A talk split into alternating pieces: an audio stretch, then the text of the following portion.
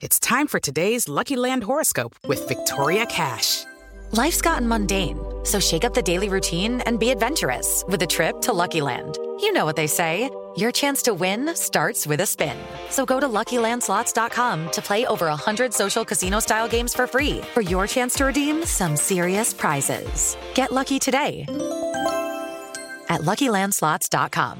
Available to players in the U.S., excluding Washington and Michigan. No purchase necessary. VGW Group. Void or prohibited by law. 18 plus. Terms and conditions apply. Agora na Jovem Pan, Sociedade Digital. Sociedade Digital. Com Carlos Aros e André Miceli. Sociedade Digital no ar, a ponte aérea mais tecnológica do seu rádio e também na internet, para você que está nos acompanhando pelo Panflix. Vamos juntos no programa dessa semana discutindo temas importantes aí do noticiário e que tem muito a ver com o nosso dia a dia, não é? As redes sociais estão no centro do debate, tanto aqui no Brasil, no, no Congresso Nacional, a discussão sobre as fake news, também no Supremo Tribunal Federal, a discussão sobre o compartilhamento ah, de, de, notícias falsas, impulsionamento não é, de é, publicidade dentro de conteúdos e perfis pagos ali é, com algum direcionamento político. Nos Estados Unidos, Donald Trump em uma guerra aberta também contra as redes sociais, usando o poder da caneta, enquanto as redes sociais tentam mobilizar as pessoas para mostrar que, olha, peraí, não é bem por esse caminho. Tem muito assunto para a gente discutir hoje e, é claro, por isso está comigo, como sempre, meu parceiro André Miceli. Tudo bem, meu velho?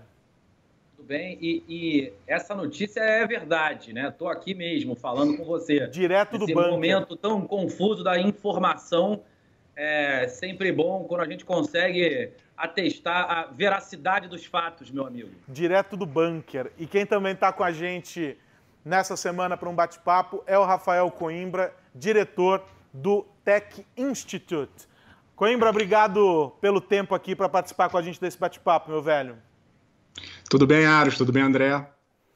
Bom, vamos começar é, falando, enfim, sobre esse, esse cenário todo que a gente vem vivendo, bastante confuso, não é? Porque a gente já tem uma série de leis regulamentando esse, esse universo é, que cobrem as atividades, é, tanto do ponto de vista eleitoral, para a gente ficar no, no que vem sendo discutido aqui no Brasil, e as atividades dos políticos dentro das redes sociais, quanto do ponto de vista criminal, ou seja, de é, violações, crimes que são cometidos por meio das plataformas.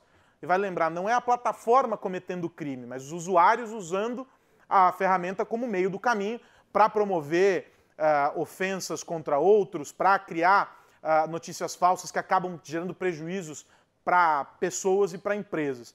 É um cenário bastante conturbado, e aí eu queria começar ouvindo o Rafael a esse respeito, é, porque não é uma discussão nova, Rafael, não é um debate novo, mas curiosamente agora ele se soma a, esse, é, a essa dualidade, a esse embate de correntes ideológicas, vamos chamar assim, uh, diferentes, e ganha um outro contorno, né?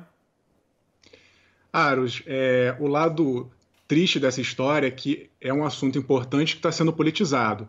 Mas, de qualquer maneira, temos sim que cada vez mais debater, acho que muito mais pelo lado da educação e da informação do que propriamente da punição, apesar de eu achar que ele tem que existir também.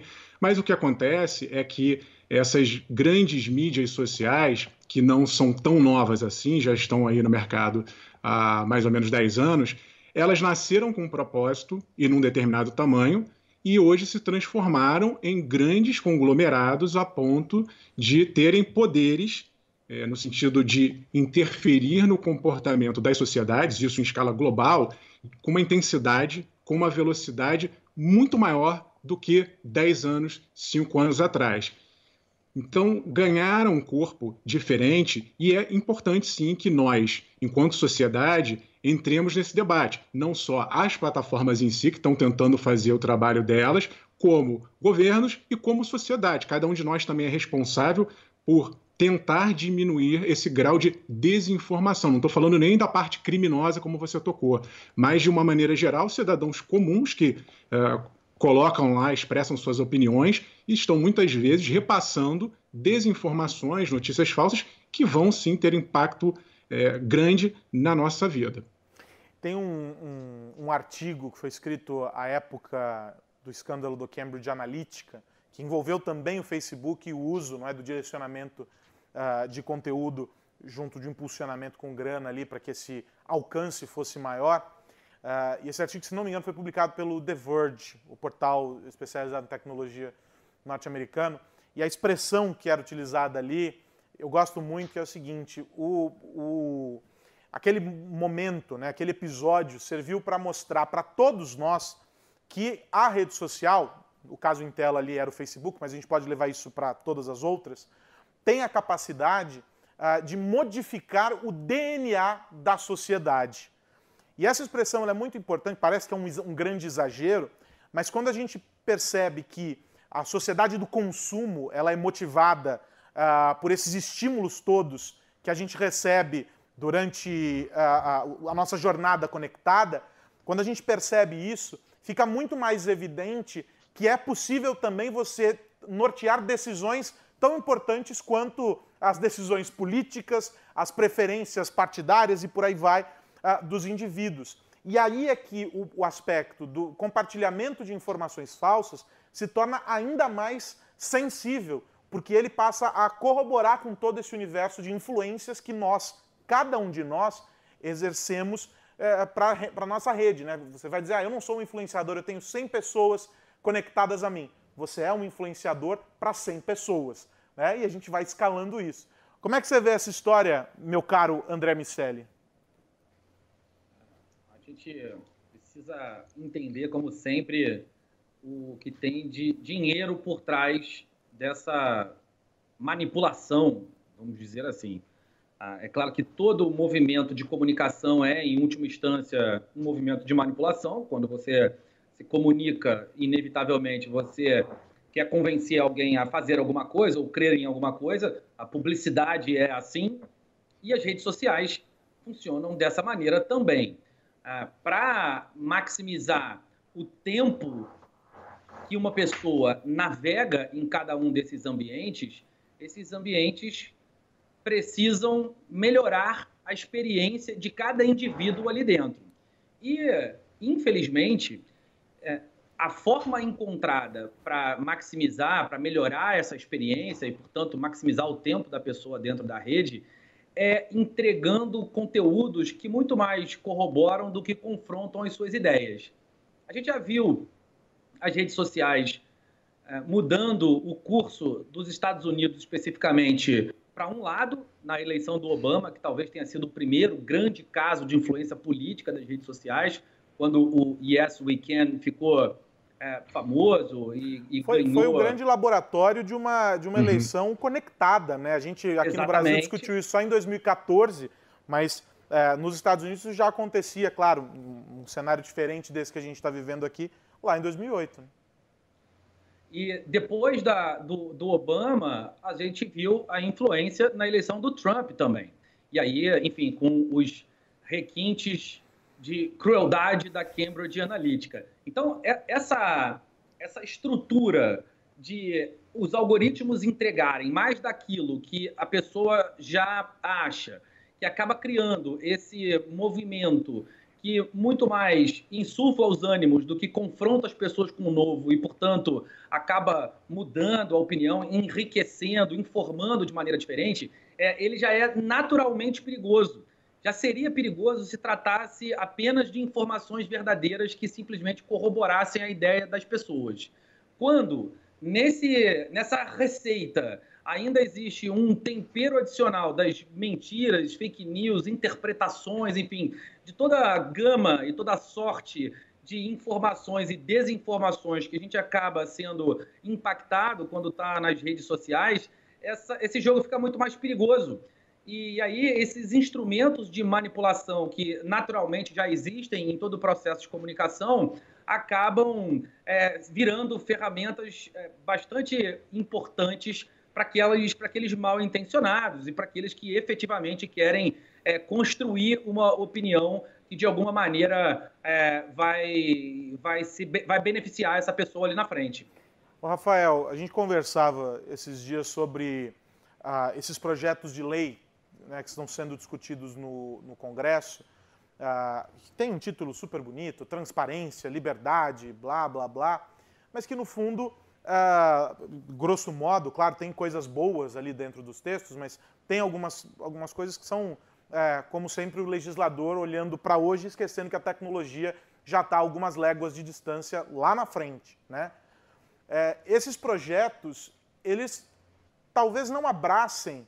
Uh, de, primeiro tem o debate assodado, né? a discussão não, não, não aconteceu de maneira ampla como poderia ter acontecido num ambiente democrático. Se quer resolver um problema, vamos correr atrás de uma solução e bota um projeto de lei aí.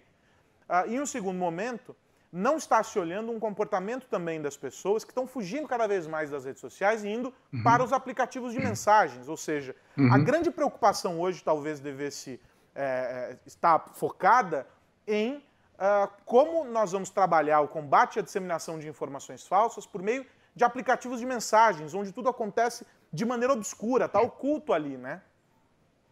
Você tocou num ponto importantíssimo, Aros. Quando a gente está falando de rede social, tem pessoas que discordam que o WhatsApp, por exemplo, é uma rede social. Eu chamo de micro-rede social. Com certeza. A grande diferença é que, diferentemente dessas redes abertas, como o Facebook, o Twitter, o Instagram, onde as pessoas se expõem, a maioria, pelo menos, tem gente que acaba ali se escondendo atrás de um perfil falso, isso é um problemaço para essas redes abertas, mas a, grande maioria da população se expõe. No momento que ela se expõe, ela está ali sujeita a um contraditório, a uma crítica. E uh, muitas vezes, nesse mundo polarizado, tem uma turma do meio que gostaria muitas vezes de estar ali se expressando e prefere às vezes ficar quieto porque vai levar pedrada. Então o que a gente está vendo é uma polarização nessas redes abertas. E aí para onde vão as pessoas comuns, digamos assim, que querem se comunicar, expressar suas opiniões sem alguma interferência externa, sem esse julgamento público, vão para as redes sociais privadas, para o WhatsApp. E aí a coisa complica, porque nós não temos a menor ideia do que acontecem nesses subgrupos. É muito comum termos né, grupos de amigos, de pessoas que trabalham com a gente, de famílias, às vezes até com esses opostos. Você tem um grupo de pessoas mais alinhadas a esse pensamento, outro grupo daquele ali, e você convive com todo mundo. E aí, numa determinada posição, você fala uma coisa, na outra você ouve outra. E a gente não passa com isso a ter uma realidade, uma expressão da, do, do que as pessoas realmente pensam, porque elas estão submersas nisso. E aí, só para tocar num ponto importante em relação à lei, o que acontece hoje é que essas informações, né, no caso do WhatsApp, elas pertencem a quem tem aquelas informações. Existe ali um processo de criptografia de ponta a ponta. Não tem nada que fique guardado, ou seja, cada um tem aquela informação no seu aparelho celular. Ora, como faria-se o monitoramento ou a checagem do que é informação, desinformação, verdadeiro ou falso, sem invadir a privacidade, sem quebrar essa criptografia de ponta a ponta? É algo que a gente tem que ficar atento. Acho que é, notícia falsa, desinformação, contas falsas são problemas, mas no WhatsApp, como é que a gente resolveria isso? É, o projeto de lei que está circulando agora, que está para ser votado, ele não consegue dar uma resposta, por exemplo, a isso. E o WhatsApp é sim hoje o maior problema de desinformação do Brasil e de boa parte dos países ocidentais. Aliás, é importante só ressaltar que no caso do projeto de lei é, de autoria de três deputados, né? O Felipe Rigoni, a Tabata Amaral e esqueci o terceiro nome, deixa eu olhar aqui. Senador Alessandro. Do, o senador Alessandro Vieira. No, no, caso desse PL especificamente, havia uma, um trecho que contemplava, tentava contemplar de alguma maneira o combate à desinformação. Numa revisão, esse trecho saiu. Ou seja, de novo, a gente está repetindo um processo que a gente acompanhou na eleição de 2018, quando o, os ministros do Supremo Tribunal, à época, o ministro Fux liderava essas discussões lá pelo Supremo, pelo Tribunal Eleitoral, né? E ele dizia o seguinte: não, porque nós temos que combater as fake news, temos que combater a desinformação. Só que o temos não vinha acompanhado de como faremos isso. A mesma coisa com esse projeto de lei. E aí isso fica num campo muito, muito aberto, dá margem para um sem número de interpretações, e é por isso que fica aquela pergunta: qual é o efetivo papel da rede social? ela tem que taguear um conteúdo publicado dizendo, olha só, esta informação aqui ela não é verdadeira e aqui está a informação correta?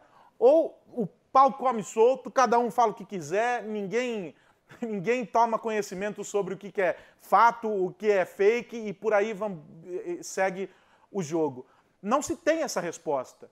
Na visão do, do, do Jack Dorsey, que é o CEO do, do Twitter, é, o papel das redes sociais é esse, é de fazer uma espécie de mediação do debate. O Mark Zuckerberg deu um cavalo de pau, a rede social que mais removia páginas uh, por violações era o Facebook, e de repente não vamos mexer, porque esse não é o nosso papel.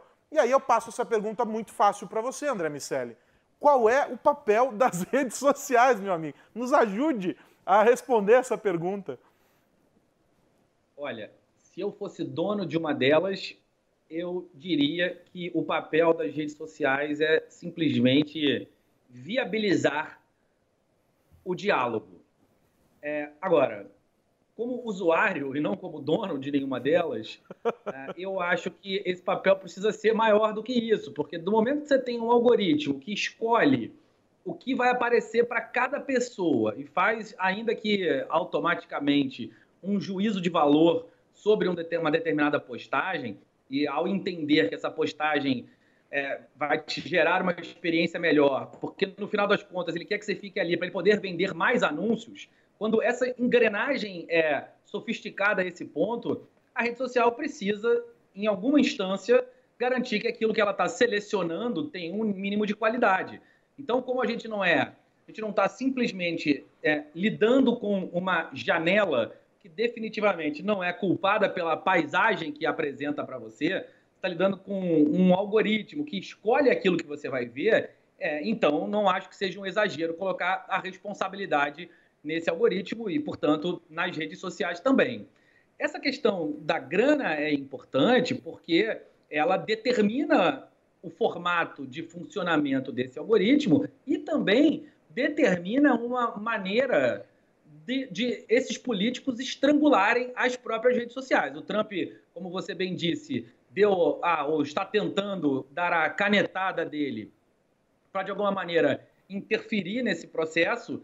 Em, em paralelo a todas as questões legislativas envolvidas eh, na, na normatização do uso das redes, ele também está secando a fonte, ele está diminuindo propaganda estatal nesses, nesses, nesses veículos. E isso provavelmente vai fazer a galera pensar com carinho nos seus argumentos. E para você, Rafael? Eu acho ainda fazendo esse histórico, como, como, tudo acontece muito rápido, a gente tem que estar sempre o tempo inteiro lembrando é, desse processo. Então, as redes sociais nasceram com um objetivo muito mais é, humilde, muito mais inocente do que se transformaram. Né? Se você lembrar, o Facebook nasceu quase que como um, um mural em que as pessoas colavam ali postagens, fotos, faziam comentários inocentes. E, em pouquíssimos anos, se transformou na maior rede social do mundo. E mais, nenhuma dessas redes produz conteúdo próprio. Nenhuma. São todas plataformas que trabalham com conteúdo produzido, produzido por nós. Nós, enquanto cidadãos, enquanto marcas, elas só fazem circular.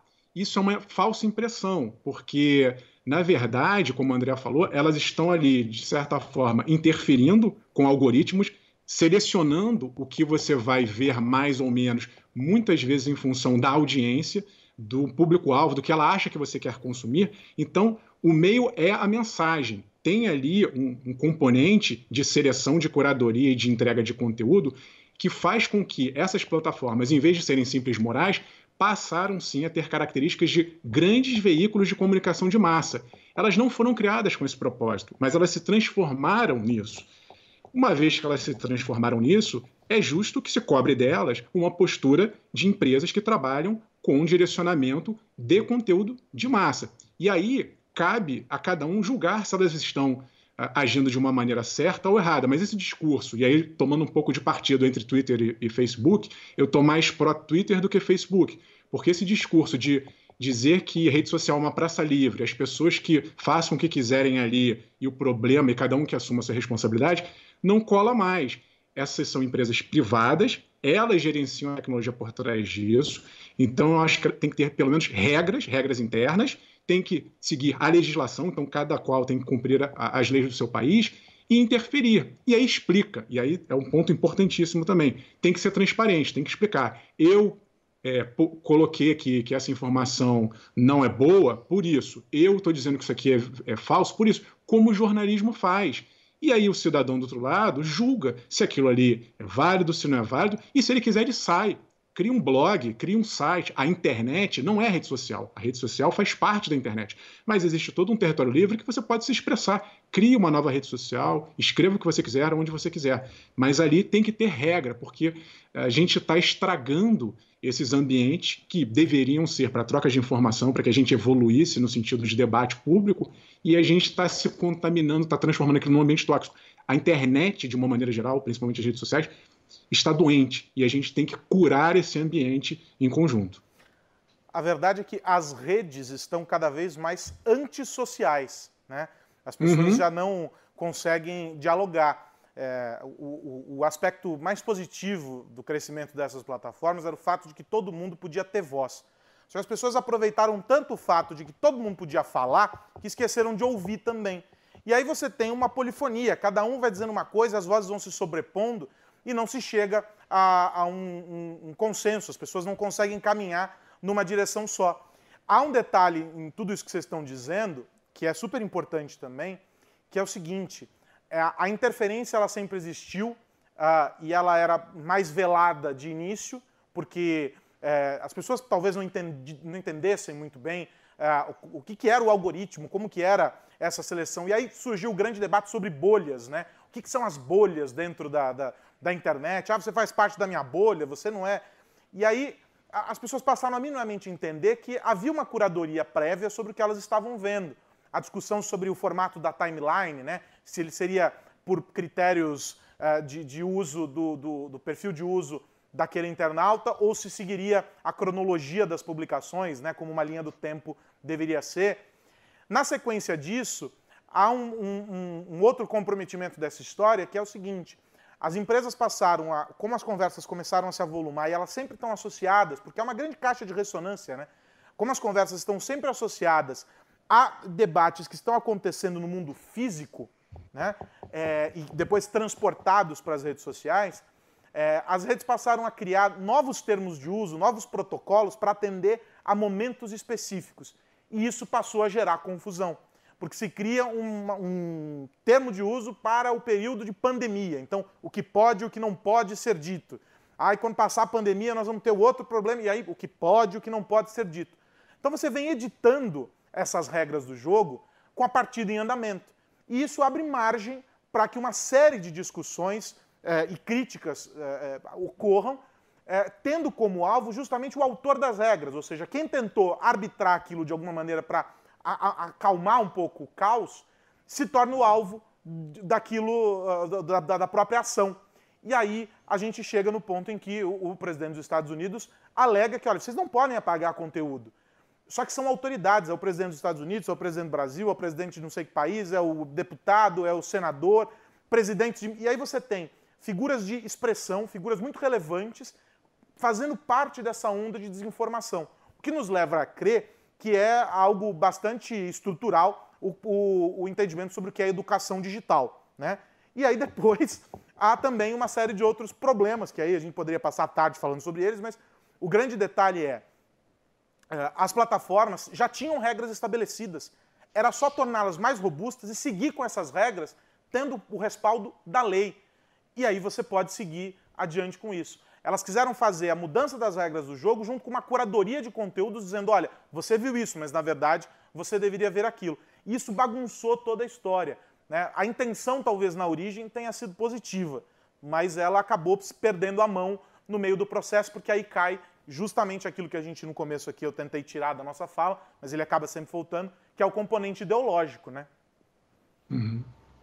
É, e, e, se você me permite, Aros, é, como tudo que já é confuso ainda pode ficar mais confuso, é, quando a gente avalia o que é uma rede social, e eu concordo com a visão do Rafael sobre o WhatsApp ser uma rede social, se a gente olhar para as novas gerações, a gente vai encontrar redes sociais né, nos jogos.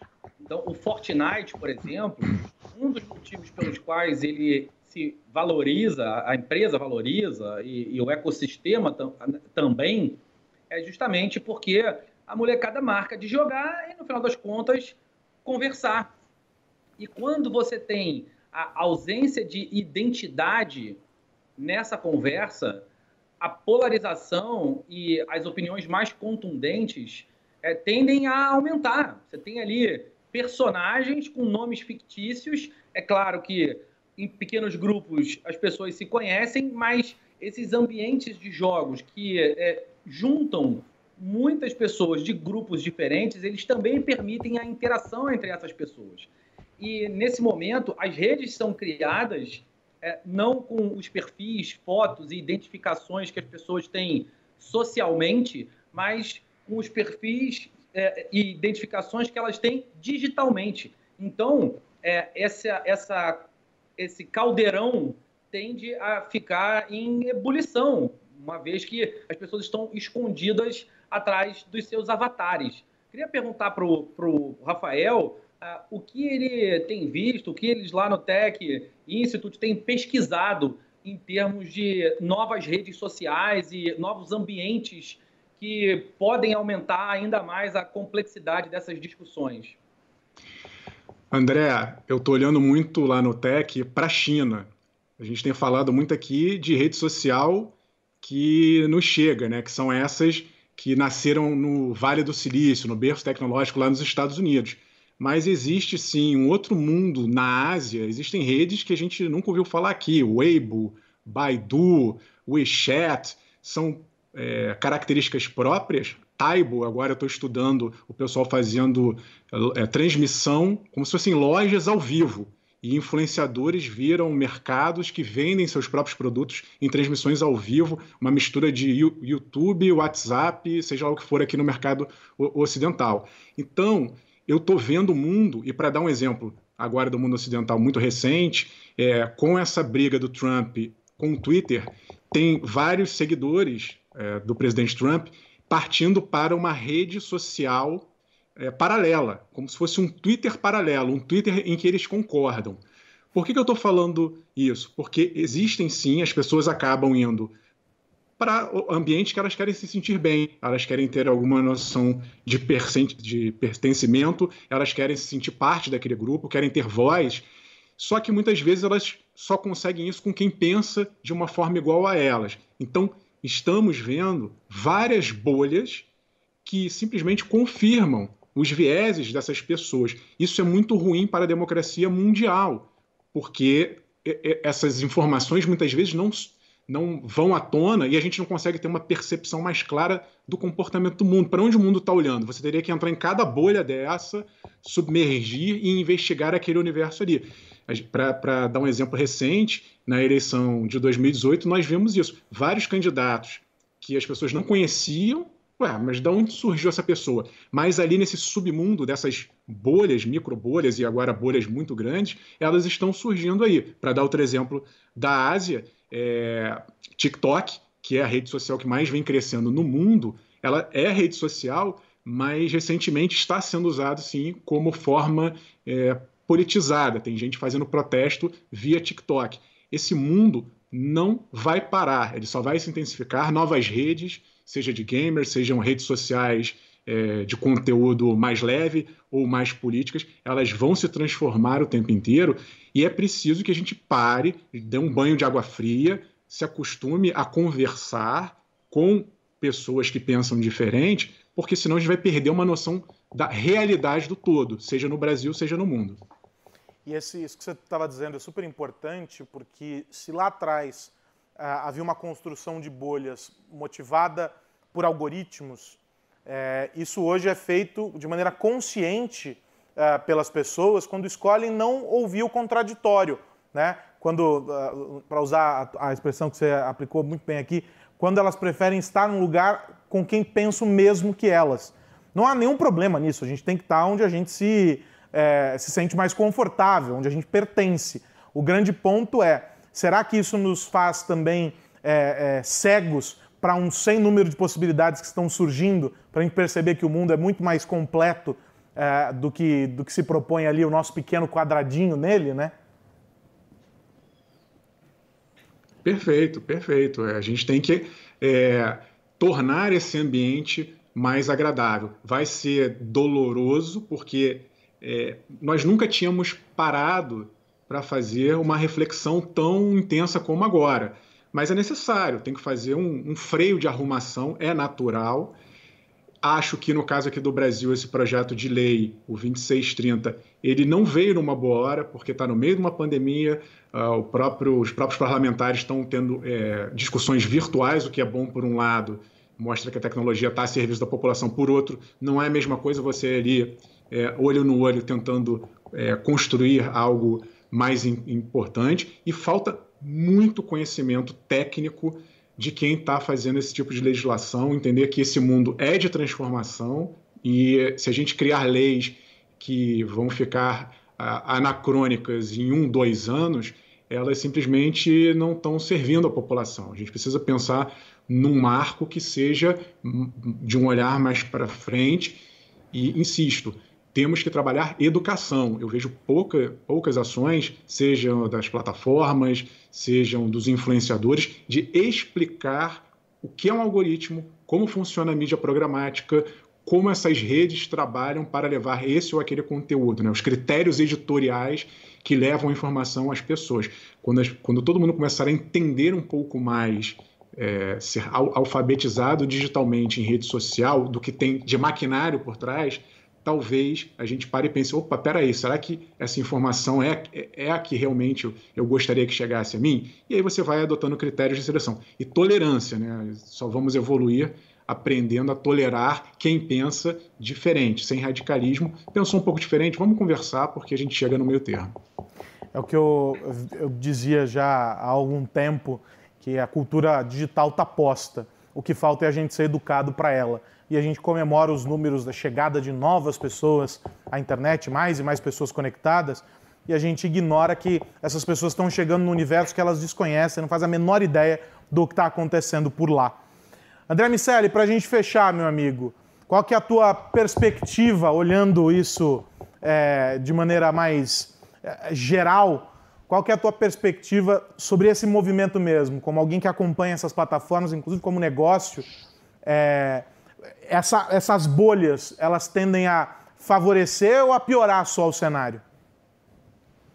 Olha, os movimentos costumam ser pendulares como a gente vive um momento de extrema polarização, de uma discussão, é, é, bastante provável que haja um cansaço e que esse cansaço é, se reflita em mudanças, seja em mudanças de redes sociais, ou seja, pessoas que vão racionalmente ocupar, optar por não ouvir o, o contraditório e, e, os grupos é, vão se formar para muito mais é, corroborar opiniões do que para dialogar, é, ou as redes sociais vão entender que, por estar perdendo usuários, por essa questão da experiência que maximiza o tempo dos seus, dos seus clientes, é, dos seus usuários e va valoriza os seus clientes anunciantes, elas vão mudar os algoritmos. Eu, eu acredito que essa visão Twitter, com a qual eu também concordo, ela tende a prevalecer. Espero que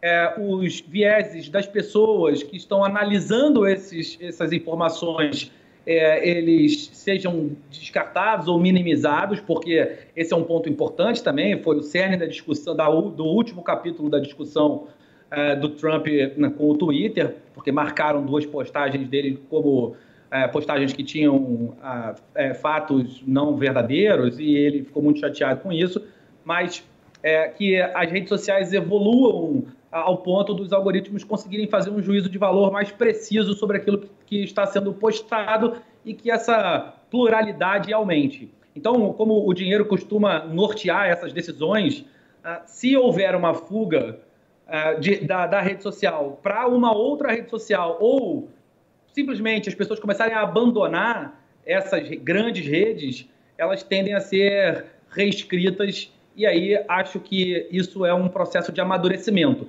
Assim como a gente falou que elas não nasceram para ser exatamente aquilo que são hoje, e acabaram se tornando, muito pelo uso que as pessoas deram para ela, é, eu acredito que a demanda dos próprios usuários vai fazer com que a gente veja novos capítulos desse amadurecimento, seja pelo próprio usuário, seja pela, por questões legais, por imposições legais. Bom, preciso fechar aqui, que a gente já está chegando no, no finalzinho do nosso tempo, mas quero muito agradecer ao Rafael Coimbra, diretor do Tech Institute, e dizer o seguinte, que você está mais que convidado para voltar, e eu quero saber, enfim, de como vão ser as ações e, e o que, que vocês vão trazer aí de novidades dessas pesquisas que o Instituto vai fazer, Rafael. Carlos, Aros, é importante a gente trazer o olhar brasileiro, é outra coisa que falta. Você viu que a gente passou aqui o tempo inteiro falando de grandes conglomerados, de grandes redes que estão impactando a nossa vida aqui no Brasil. Qual é a grande rede brasileira? Qual é o grande conglomerado que está fazendo alguma ação nesse sentido? Nenhuma. Então, acho que esse momento é propício também, sendo aqui otimista, para que o Brasil ele emplaque alguma questão, no caso do próprio projeto de lei, talvez a gente possa ser protagonista do mundo. Por que não? Eu acho que ainda que está muito quente, não é o melhor momento. Mas daqui a pouco, por que não o Brasil ser pioneiro? Como aconteceu em, com o Marco Civil, discussão? né? Por que não? E, exatamente. E por que não criar é, plataformas ou alternativas ou é, tecnologias que se adequem a essas plataformas e façam com que o, o ecossistema funcione bem aqui no Brasil e que a gente exporte isso para o mundo. Então, no tech, eu, tô, eu tenho procurado, óbvio, o óleo para o mundo lá fora, mas também pesquisar coisas que são feitas no Brasil, como nós podemos contribuir para resolver esse problema nacionalmente. E sim, sou ambicioso. Acho que podemos ter tecnologias que interfiram no sentido, no bom sentido, moldem o mundo com a cara do Brasil. Rafael, um grande abraço para você. Até a próxima, meu amigo. André Miceli, semana que vem tem mais, meu velho. Um abração para você. Um abraço para você e para todo mundo que nos ouve e vê. É isso. E o Sociedade Digital fica por aqui. Você nos acompanha no Panflix, essa edição e as outras edições do programa, se você perdeu algumas da, alguns dos nossos debates por aqui. E também em podcast no seu agregador preferido. Até a semana que vem. Um grande abraço. Tchau. Você ouviu Sociedade Digital, com Carlos Aros e André Miceli.